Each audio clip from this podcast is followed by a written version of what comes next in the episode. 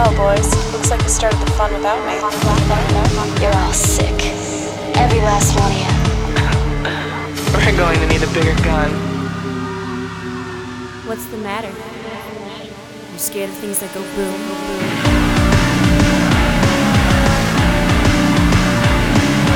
Give me one goddamn reason why I shouldn't blow your goddamn brains all over that goddamn wall. My name is Eric, and I am here with double waxed Michael Kester. That's right. I'm waxed and I'm waxed again, which is actually anybody who's been following along at home.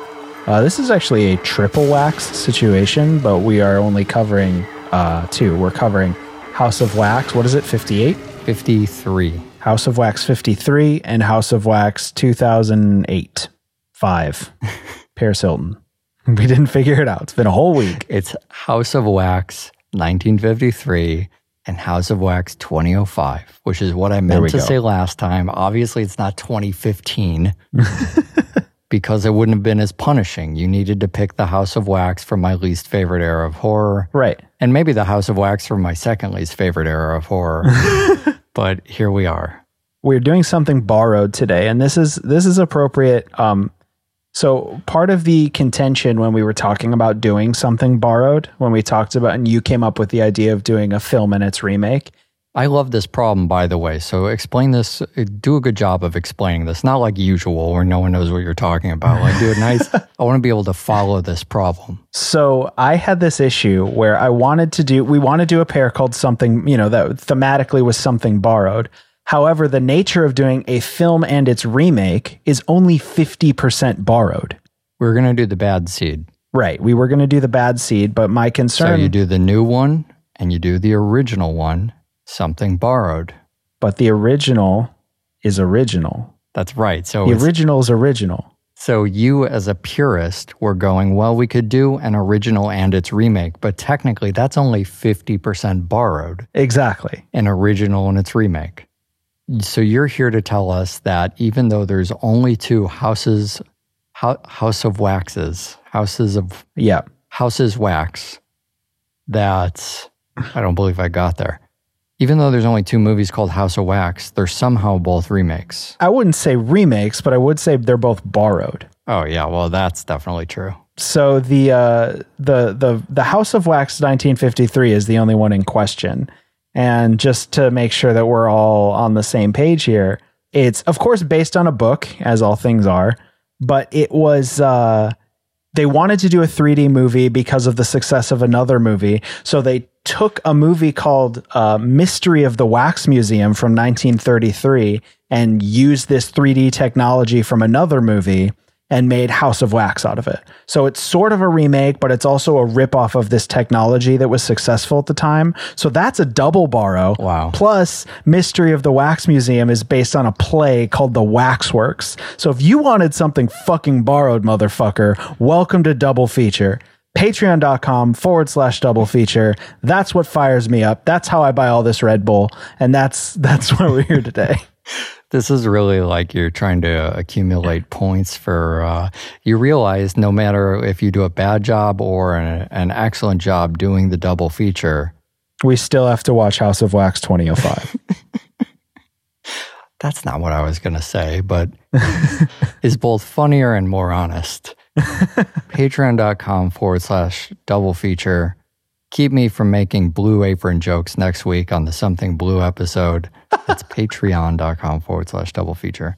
Yeah, we use this obviously to fund the show, keep the show going, and it's where you can join up and be part of the show. We're still taking all of the listener suggestions from people on the Patreon.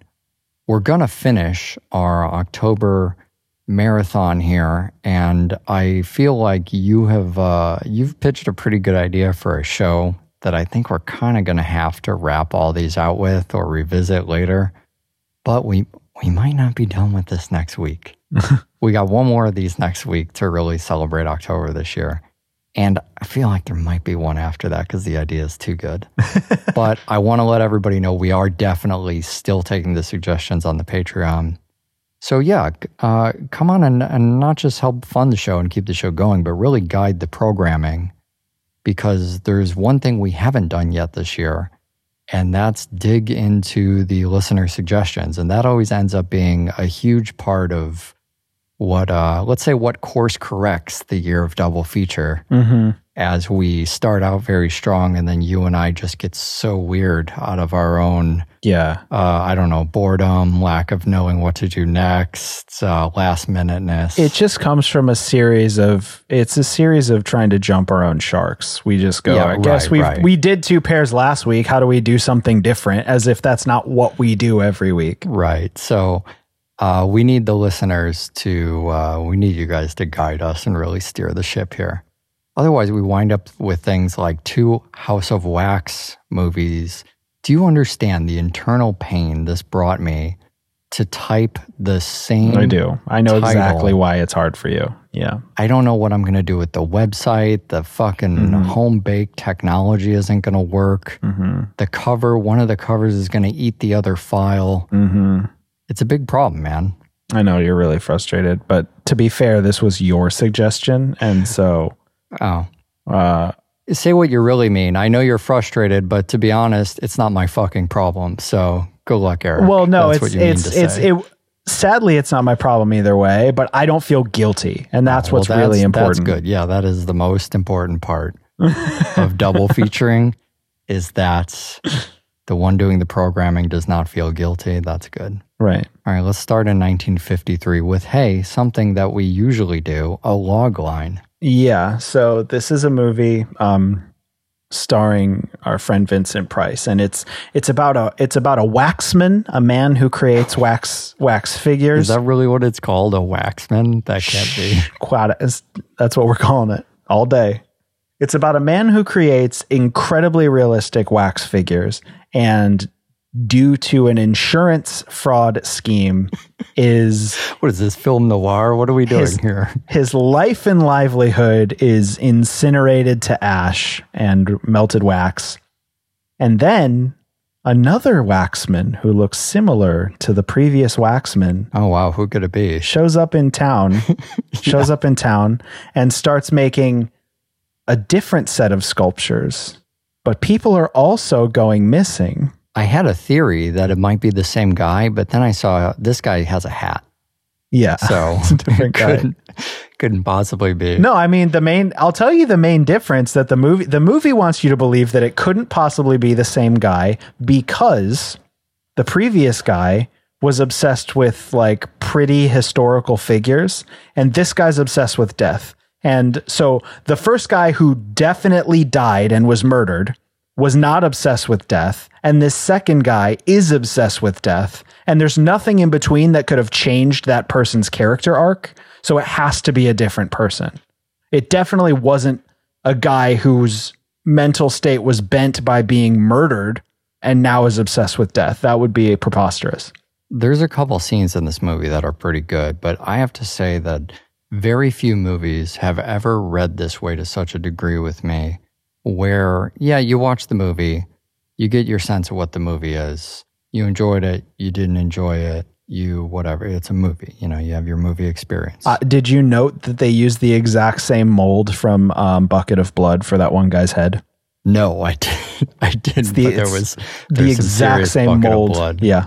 Yeah, so this movie, more than uh, most that I can think of, it really dawns on me later how clever different parts of it are, Yeah. or how much I appreciate the sort of, um, I don't know, layers might not be what I'm looking for, but like the idea that like the, he- the different coats of, the of the scenes. Yeah, yeah. well, like you were saying right away with Vincent Price's character, I love this.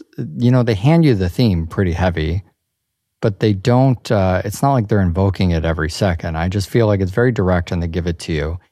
He's a craftsman, and he doesn't care for this whole macabre spook show. Like this is very Vincent Price, anyways. This sort of like generation of actor who's a proper theater actor doesn't want to get Mm-hmm. you know down in the mud with all these horror movies, these cheap thrills. Mm-hmm. So there's this whole meta thing going on with this generation of actor and a lot of filmmakers from back then. Bear in mind, this is before, you know, now out the other side, we all have Alfred Hitchcock. We talked about this on Baby Jane. You know, we have like, Mm-hmm. and especially now we live in an era where horror can be just as fuck, man. I mean, even just listen to our last episode talking about like the A24 branding of horror. Yep. Right. Sure. So Sure. horror can be extremely intellectual today, and a lot of people get that where it was not always uh, seen that way for the horror's gotten a bad rap here and there. All right, it's October. Let's acknowledge that horror's gotten a bad rap. Mm-hmm. So there is this story inside here about that, and so eventually he's hit with this event, and now he's like, "Fuck it, I'm going to give the people what they want." They want a spook show. I'll give them a spook show. It's so Scooby Doo villain stuff. I love it. Mm-hmm. But the scene in here that kills me, if you haven't seen House of Wax from 53, watch it for this one scene, if for nothing else. There's a scene in the beginning of this movie, which I think is maybe the best pitch ever captured on film. So if you're kind of interested in this, uh, not even just a filmmaking or an artistic idea, but just in trying to explain something to somebody else and get them on board. So we got this snappy scene in the beginning. Very important to know that it's a quick, snappy scene. Vincent Price's character is a craftsman, and this is about craftsmanship. He is trying to get a new equity partner to buy out the share and continue his endeavor. And this guy comes in who could potentially be private equity for, you know, funding the wax museum. Let's simplify it. So he has to do this quick walkthrough of everything. And in that quick walkthrough, you know, he's basically showing somebody these individually built craftsman items, Mm-hmm. Things that are delicately, you know, down to the molecule, the follicle of hair. There is a level of precision. And it really would take hours to fully appreciate each one of these items. And he has to walk them through a lot. And in a couple minutes, he has to show somebody all these items and go, the thing about these items is look at all this amazing tiny detail and then get some money out of them at the end, position the problem, get some money. And what firstly I think is clever about just the way he walks them through, just this thing that we see documented in the film, is he's walking them through, and this is important for the audience too. He's walking them through and he's giving these guys an idea of how much time it takes him to make one of these, right? Mm-hmm. the kind of like the level of care that's required. And he'll mention a couple specific things. He won't walk them through top to bottom, every little fiber and detail. But, you know, th- they made a note about the hair. They made a note about, you know, making one over and over to try to get it right. And one of the guys even says, wow, it would take like several fucking hours to really take in all this detail and really appreciate this to its fullest. So the only thing that he has to, the information he needs to get across is exactly that. You're not going to sit here and look at one of these things for two hours, but you wish you could, and other people need to be able to come here and do this because, much like a museum gallery, the public needs the ability to stare at this because of how deeply thought out, intricate craftsmanship, all of that. What's on display here? So he passes that information on to them and ergo the audience. So now you and I, Michael, watching this movie, dear listener, you watching the movie, we can't really be there with the wax sculpture, but we understand something about his character now, right? We understand, mm-hmm. oh, this guy really cares about this. It's his life's work. He spent not just hours and hours and days and months and maybe years on these, but some of them he's remade like a million fucking times just to get it right. And he's still on the search. And so then we get all the way to the end. He gives a nice clean positioning of the problem. So my current partner, he wants out. And then he gives a straight hard ask. I need money to continue this. Can you be the person? Can you give the, me the money? I don't remember exactly what he says, but it's it's really a very pointed ask. It's like, can you give me the money to keep doing this? Mm-hmm. And I love that scene just as a representation, nothing to do with this movie, but more just it's 1950 and like how is filmmaking working or how is individual entrepreneurship more broadly working? Not everything is McDonald's back then. Mm-hmm. There's far higher percentage of these like mom and pop endeavors, individual well, like I said, entrepreneurs, right? People who've got an idea and there's still a bit of that Wild West, like, I need to connect to money to get my idea made. And I think it's so fascinating. I've never seen this in a movie before. This sort of like time capsule of in the 1950s. How did you get a guy to go in with you on the money to put up your own wax museum? Right. But then it tells us so what happens in the very next moment. The other guy comes out and he goes, Wow, I'm never going to pry you from these fucking things, am I? I really need that money now. Light everything on fire. Yep. And I feel in that moment like, oh, fuck. I've sat there with him for years making these wax sculptures. Right. Even though I haven't. I didn't know this guy five fucking minutes ago. But because of the way he pitched that to them and pitched it then to the audience, I feel like we pick up all of this great information about his character, about what these sculptures mean, and all of the motivation for everything that's going to come Right. later in the movie. When it burns down, it feels like third act stuff, not first act stuff. Well, yeah, I mean that's definitely a testament to the actor because Vincent Vincent Price could I would buy anything from him. Have you seen some of the commercials that he did in the like '60s? I'd, No, I'd but- Oh buy all that breakfast cereal, like what oh whatever he God. says. I want I want flapjacks, Vincent Price flapjacks. Please put them in my cart. It's so funny to think about. You know, we we mentioned the log line, right? It's like okay, and now vengeance takes place on the people that That's that's all you need. and Ah, vengeance. but it's funny because like you know you it's so hard you know you it's so hard to get there from here. It's so hard to be like dude they're fucking we're all we're all his business partner when the movie starts. We're like they're fucking wax sculptures dude. Fucking take the 25 g's you know? Yeah. and then it all happens. We're like well yeah of course he's gonna murder the town i would It's almost too good, right? Because I, Yeah. I feel like I watch this movie every time this happens.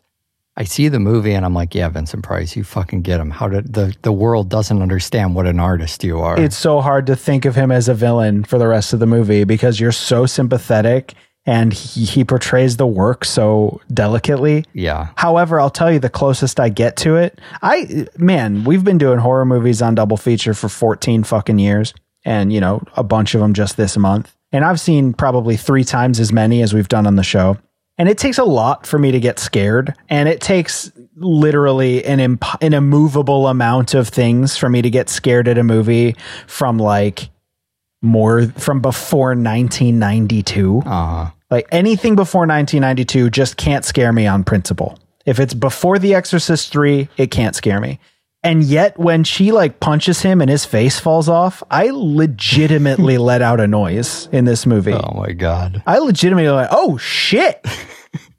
it it's it it took me it, I was taken aback. Well, and it just kind of like crumbles, you know, it's just Yeah. sort of like falls off him. Yeah. but that's the moment for me where everything you just talked about in that opening scene where that crumbles with it where i go this guy's a terrifying monster he's killing everybody in the town he needs to go and take charles bronson with him All right. Can we talk about the 3D element of this film? I feel like that's important. is there like two scenes it's like a yo-yo the ping pong ball is going straight towards my eye. It's telling me.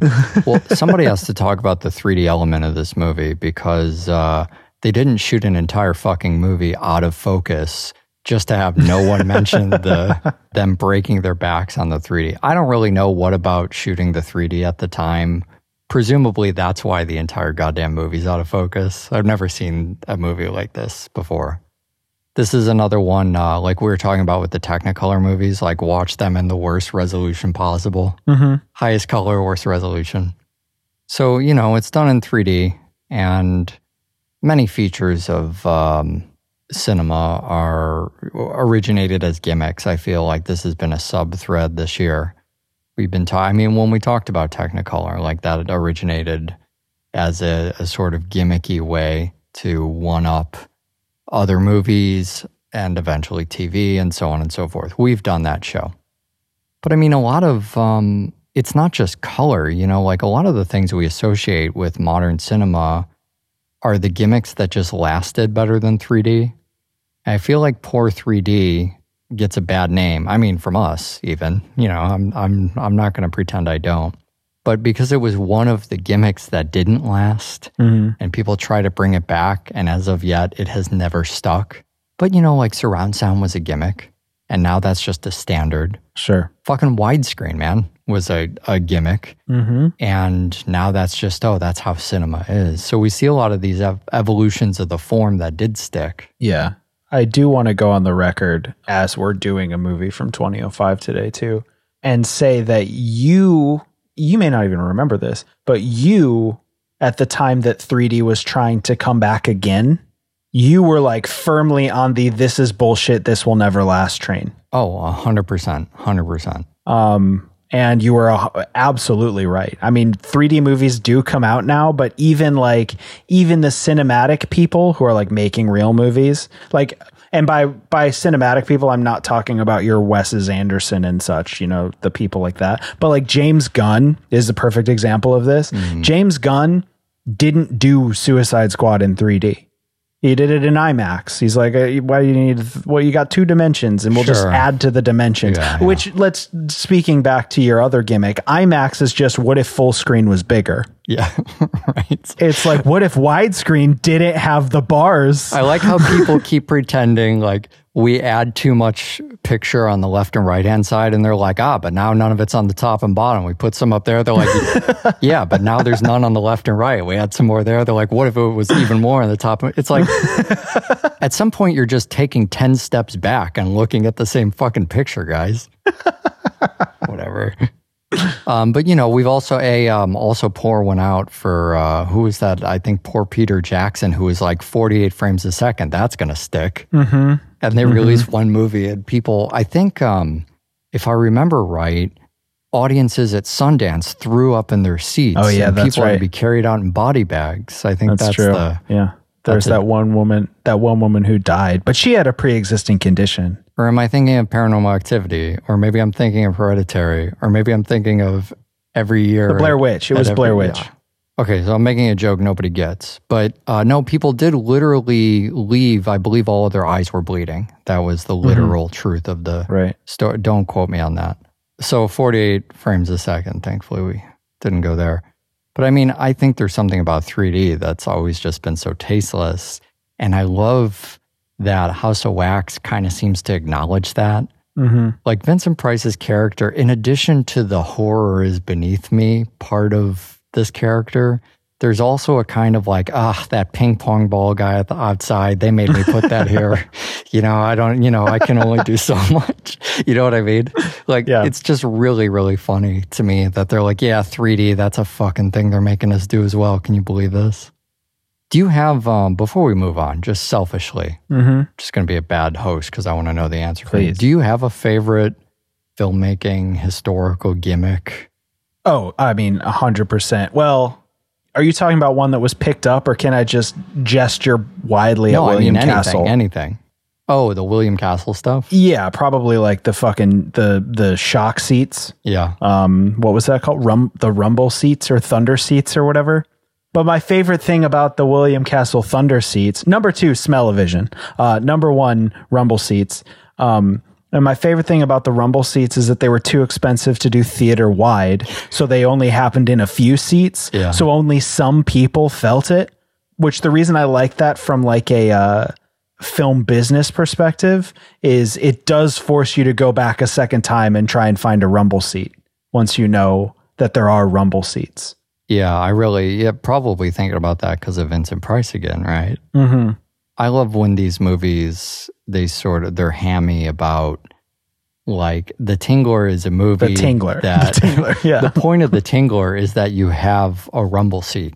That's the that's Mm-hmm. part of the premise of the movie is like great now that we're all in a rumble seat a reality that was never true let alone is true today but yeah I love the uh, I love the gimmicks that are kind of like baked we even see it a little bit in this movie like this movie has an intermission which I believe is a technical kind of setback Mm-hmm. or uh, uh, what am I looking for?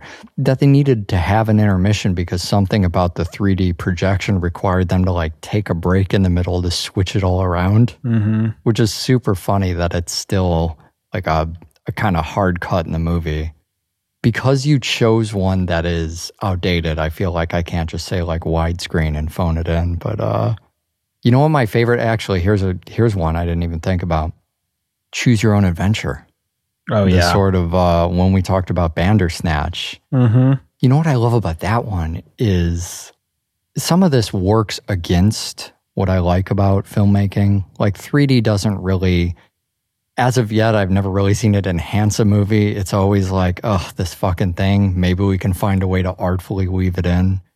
But the choose your own adventure was always like, you get more movie, you know? Yeah. It was, it encourages rewatchability Mm-hmm. and it gives you more endings. So we both like ones that encourage re- rewatching. It's definitely that's a big factor. We want Michael buys another ticket to see if he gets a, a World War II mine in his seat. Yeah, You know? if, if if it's a feature that causes people to spend more time watching a movie, it's the one I like. If it's one that causes headaches, I don't like that one.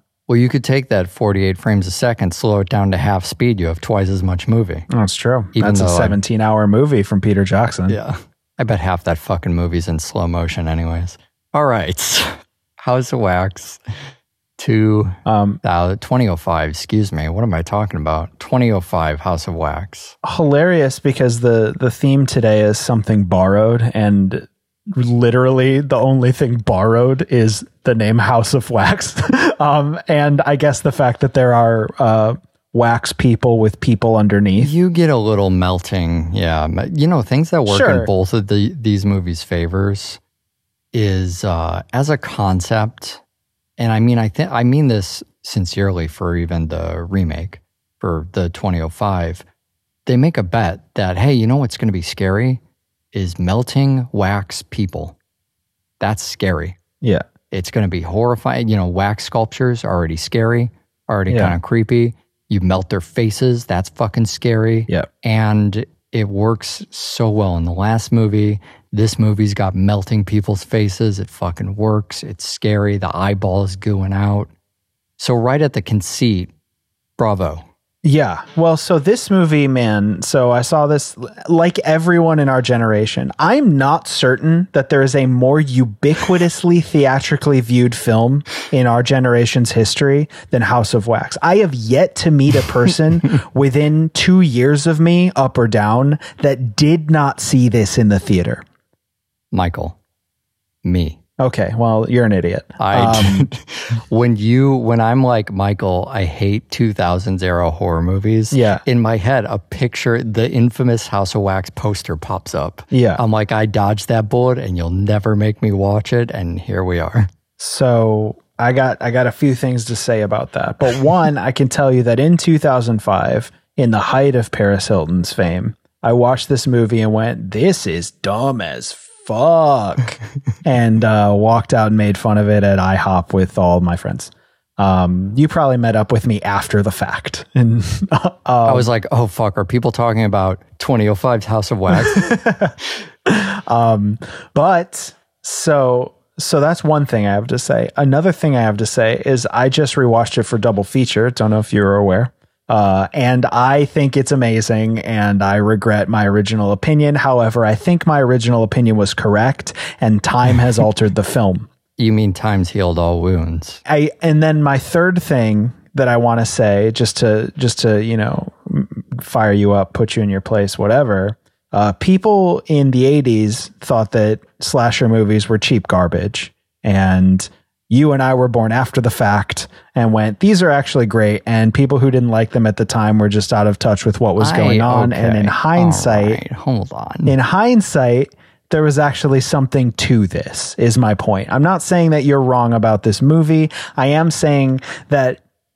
I guess actually I'm agreeing with you in a way because the fact that you can blanket dislike this era of horror is actually a testament to the fact that this was a movement and not just a rash of cinema oh, totally. this is a movement and i think that again much to your credit i can't think we've talked every time we watch one of these on the show we kind of go this is the definitive one but 2005's house of wax with uh, you know jared padalecki and that other guy, the blonde guy, and Paris Hilton for no reason, her only acting role at this time, really.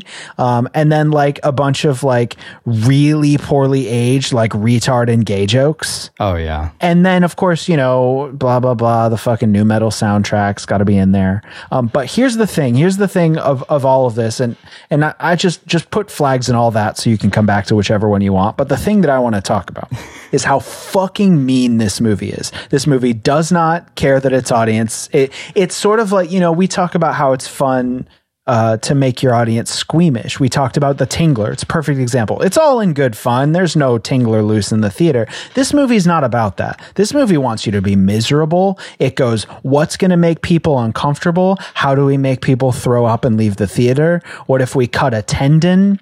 What if we fucking peel people's skin off? Oh, yeah. What if it's not a good time and it's just it's just hard and and and brutal and it's I mean it is the cinematic equivalent of a Static X song. No disagreement uh, from me there. yeah, the uh, yeah, I think we talked about this recently with Would You Rather. That was it. This kind of just extra mean era, although that was later in the game, if I remember. hmm Yeah, I think Would You Rather might be like 10 years later or something. I don't remember. Just the sort of like unnecessary how mean they were. And also the the kind of uh, there was a whole decade of just ending the movie. I don't want to spoil which movie it was, but very recently we talked about a "fuck you" ending movie, hmm and that was something when when you and I first started watching horror movies, you know, really heavy in this era. We would talk about these downer endings and how the the kind of like miserable ending was the way to go. That was what we really enjoyed, and then it just became like every horror movie has to have that. And you know, I think the one in and this is really funny because it's sort of like a twist that I'm not really sure holds a lot of weight. It's like, oh, there's there was a third brother, and it's that guy you saw. It's just sort of like, so what what is what impact does that have? But I think there's a lot of the inspiration we see in this is a lot less borrowing original House of Wax and even borrowing um well, I don't you tell me what you think about this, but I see like a lot of Texas Chainsaw Massacre in this. Oh yeah, You know, a lot of the like Saw's family sort of sure. misunderstood brother, all of that. And I don't know if that's Texas Chainsaw or like Michael Bay's Texas Chainsaw. I I'll tell you. So I I think I know what you're saying, but it's because you're stuck in this era again. Because while you're saying Texas Chainsaw, I think you're actually describing The Hills Have Eyes. Oh yeah, definitely. Yeah, and those remakes were going around at the time. Yep. And so, you know, maybe it wasn't exactly those remakes inspiring this movie, but I think, you know, if if we zoom out a little bit and just sort of consider what was going on at the moment that we were making all of these movies like this. I don't have uh this wasn't something I was really planning on talking about and I don't have a great answer for what that was. Mm-hmm. But something was happening at the time where there was sort of all of this like you know, fear the South. That was a big theme we were seeing on a lot of these. I think that is part of it, but I think what's going on, and I think this movie hits it really well, is there's this sort of rash of like kids these days are too unruly and disrespectful. What happens when they mess with the wrong people? Yeah, well, it also reminds me of like that um, that Woodstock documentary that came out this year, and the sort of consideration of like why was everybody so pissed at this time, you know, which it didn't really. Um, if if you've uh, seen it or not, I mean, it it doesn't really answer the why of that, but it also goes, yeah, weird that everybody was just so angry during this period. Yeah. that kind of like Yeah, Limp Bizkit-ism was. Uh, sure. Or, you know, you look at the the soundtrack for this movie. I mean, that's nu metal, right? It's Yeah. very And it'd be easy to write that off. You know, one of the one of the benchmarks historically that happens around the same time as this is 9/11. Mm-hmm. But I I don't think that I think that at best it's correlation. There is no causation because, you know, fucking Limp Bizkit came out in 99. that stuff was already in the water. yeah. and yeah. so i- the hot dog flavored water and um God, I as I said that, I'm like, You could make a hot dog flavored water joke, but Michael won't get it. Michael won't. no, but you know, I was listening to Korn before 9 11 happened. Right. Before was cool. I mean, to say. Uh, I was listening to Korn on 9 11. and so, no, I'm kidding. yeah. So, I mean, like, you know, in bands like that and an Orgy and mm-hmm. sort of that elementary record, this isn't important, but like all this stuff you saw on all of these Warner Brothers mm-hmm. soundtrack, um, Sure. all of the Valentine, Marilyn Manson soundtrack movies. Yeah. these sort of like opens on Paris Hilton eating fries to the third worst Deftones song. Like that mm-hmm. was a mood. That was a whole time 100%. in Yeah. in horror movies. And I don't think it was purely 9-11. Everything in the era kind of gets attributed to that. But I having lived through that time, I felt the bubbling up of angsty Sure. teenage years of these soundtracks and these movies. I don't actually feel like a movie like House of Wax 05 is telling the story of that angst as much as it's stoking the fire of that angst. Oh, yeah. I Yeah. really Cashing do not believe I, well, no, I mean, I mean, mocking. I think making it worse because y- you, well, not you, me and everybody else, me and everyone you know, went and saw this movie and we all mocked it because we weren't, our entire existence wasn't, you know, disrespecting authority, getting blowjobs from Paris Hilton, making gay jokes. Like we actually, the thing about this movie, probably very similar to a lot of the, a lot of the ire for slasher movies, is that your survivor group fucking sucks and you don't identify with them. yeah. And they're all the people that you, they're, they're that, we talked about this, um, you know, we talked about the the outsiderness when we did Hunchback.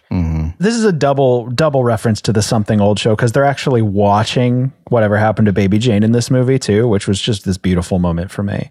How many episodes a year can you listen to I've written a letter to daddy? I mean, there must be a cap. do we I thought the We'll cap see. was one, but do we get Yeah. a pass cuz the movie is also in this? Um, It's there's this like outsiderness that the movie seems to represent, but then it only shows the people that you and I would have been like, those are the people that those are the those are the normal people. Those Yeah, are yeah, yeah. you know, we're we're the outsiders and they're them. And then the movie just stars the popular kids, basically. This is not the craft. Yeah. Someone else is the weirdos, mister. And so like you watch them die and you're like, yeah, fuck these people. And maybe that's really sort of like the score of why this feels so mean is like I don't like anybody in this movie and I want them all to lose. Well, yeah, and that's a weird thing too. I mean, I feel like the casting even was uh, was trying to program people to put this kind of phrase in mind. The number, okay, so here's what reads weird about this movie to me today. Is today I feel like it's an exploitation movie that does not deliver the promise as our, all our good exploitation movies do. Mm-hmm. It teases like we're going to get an epic set piece of Paris Hilton and Wax. And so she's going to have some big, amazing, career defining scene in this. And, you know, you and I were watching movies like Repo. And, you know, we've talked about the Paris Hilton Smashing Pumpkins thing and kind of going like, there's something counter, counter, counter culture to her that's kind of mm-hmm. cool and weird. But that time was also very much like there was so much hatred around it. You know, you watch it today and you go, oh, damn, bummer there's not more Paris Hilton. Bummer Right. she's not the final girl. Bummer that, but back then, I mean, the sentiment I heard over and over with this movie was like, yeah, I'm going to this movie because I want To watch Paris Hilton die. die. Exactly.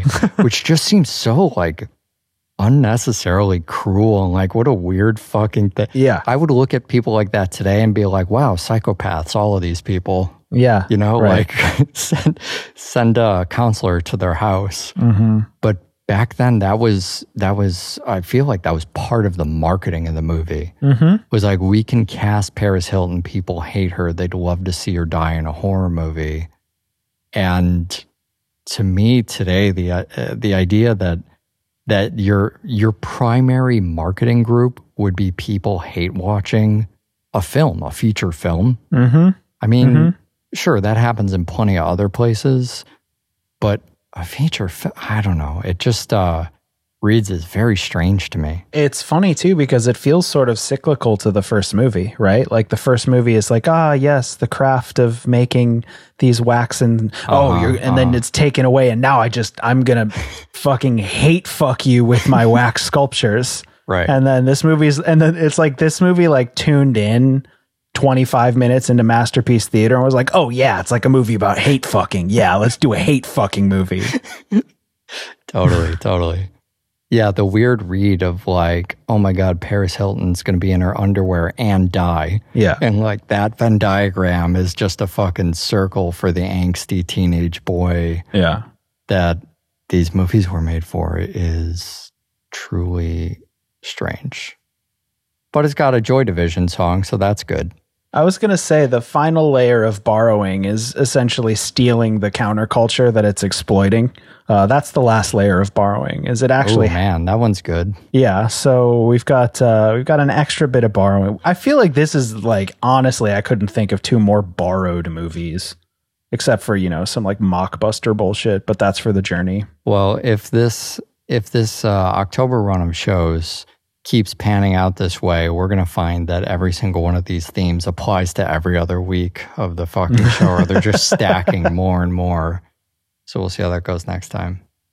All right, website, get us out of here. We do have a website. The normal one's doublefeature.fm, but the one that will keep us alive, the defibrillator to our podcast is patreon.com forward slash double feature. Um, if you kick some money in there, we'll send you a piece of our skin, just like this movie. Oh, also, quick kudos to the movie for literally being about a house made of wax. I didn't. I Oh my God. How do we fucking leave that on the? Man, that tableau, that the fucking melting house tableau shit, dude. That's that's mm, chef's kiss on that shit. Oh yeah, right. That's that's reason enough for Gross the and great and terrifying. And what do you do? Oh my god. reason enough for the movie to exist. Just the the sort of like you know you're trying to. Uh, it's funny how literal it is to me. Yes. Right. Yeah. House of Wax. What's that about? Oh, these kids they go into a house.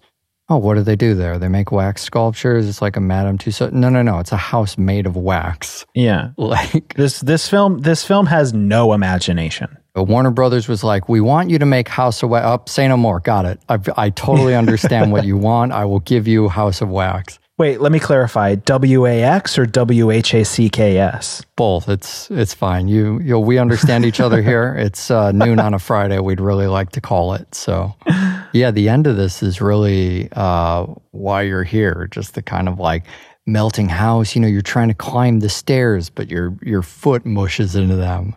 You get up on the bed. It's like fucking butter. Oh, just so good. Anyway, sorry, that's not what we were doing. Patreon.com forward slash double feature. What are the movies next time on the show? Also, obviously, the producers are Charles Crawford, Ben Ecker, Brad Parker, and Joachim Vernon. Thanks, guys. And now I ask you what the movies are for next time on the show. Uh, we're gonna do Deep Rising and Dagon is the the way I'm gonna pronounce that title this week. Some creepy wet movies. Watch more fucking film. Bye.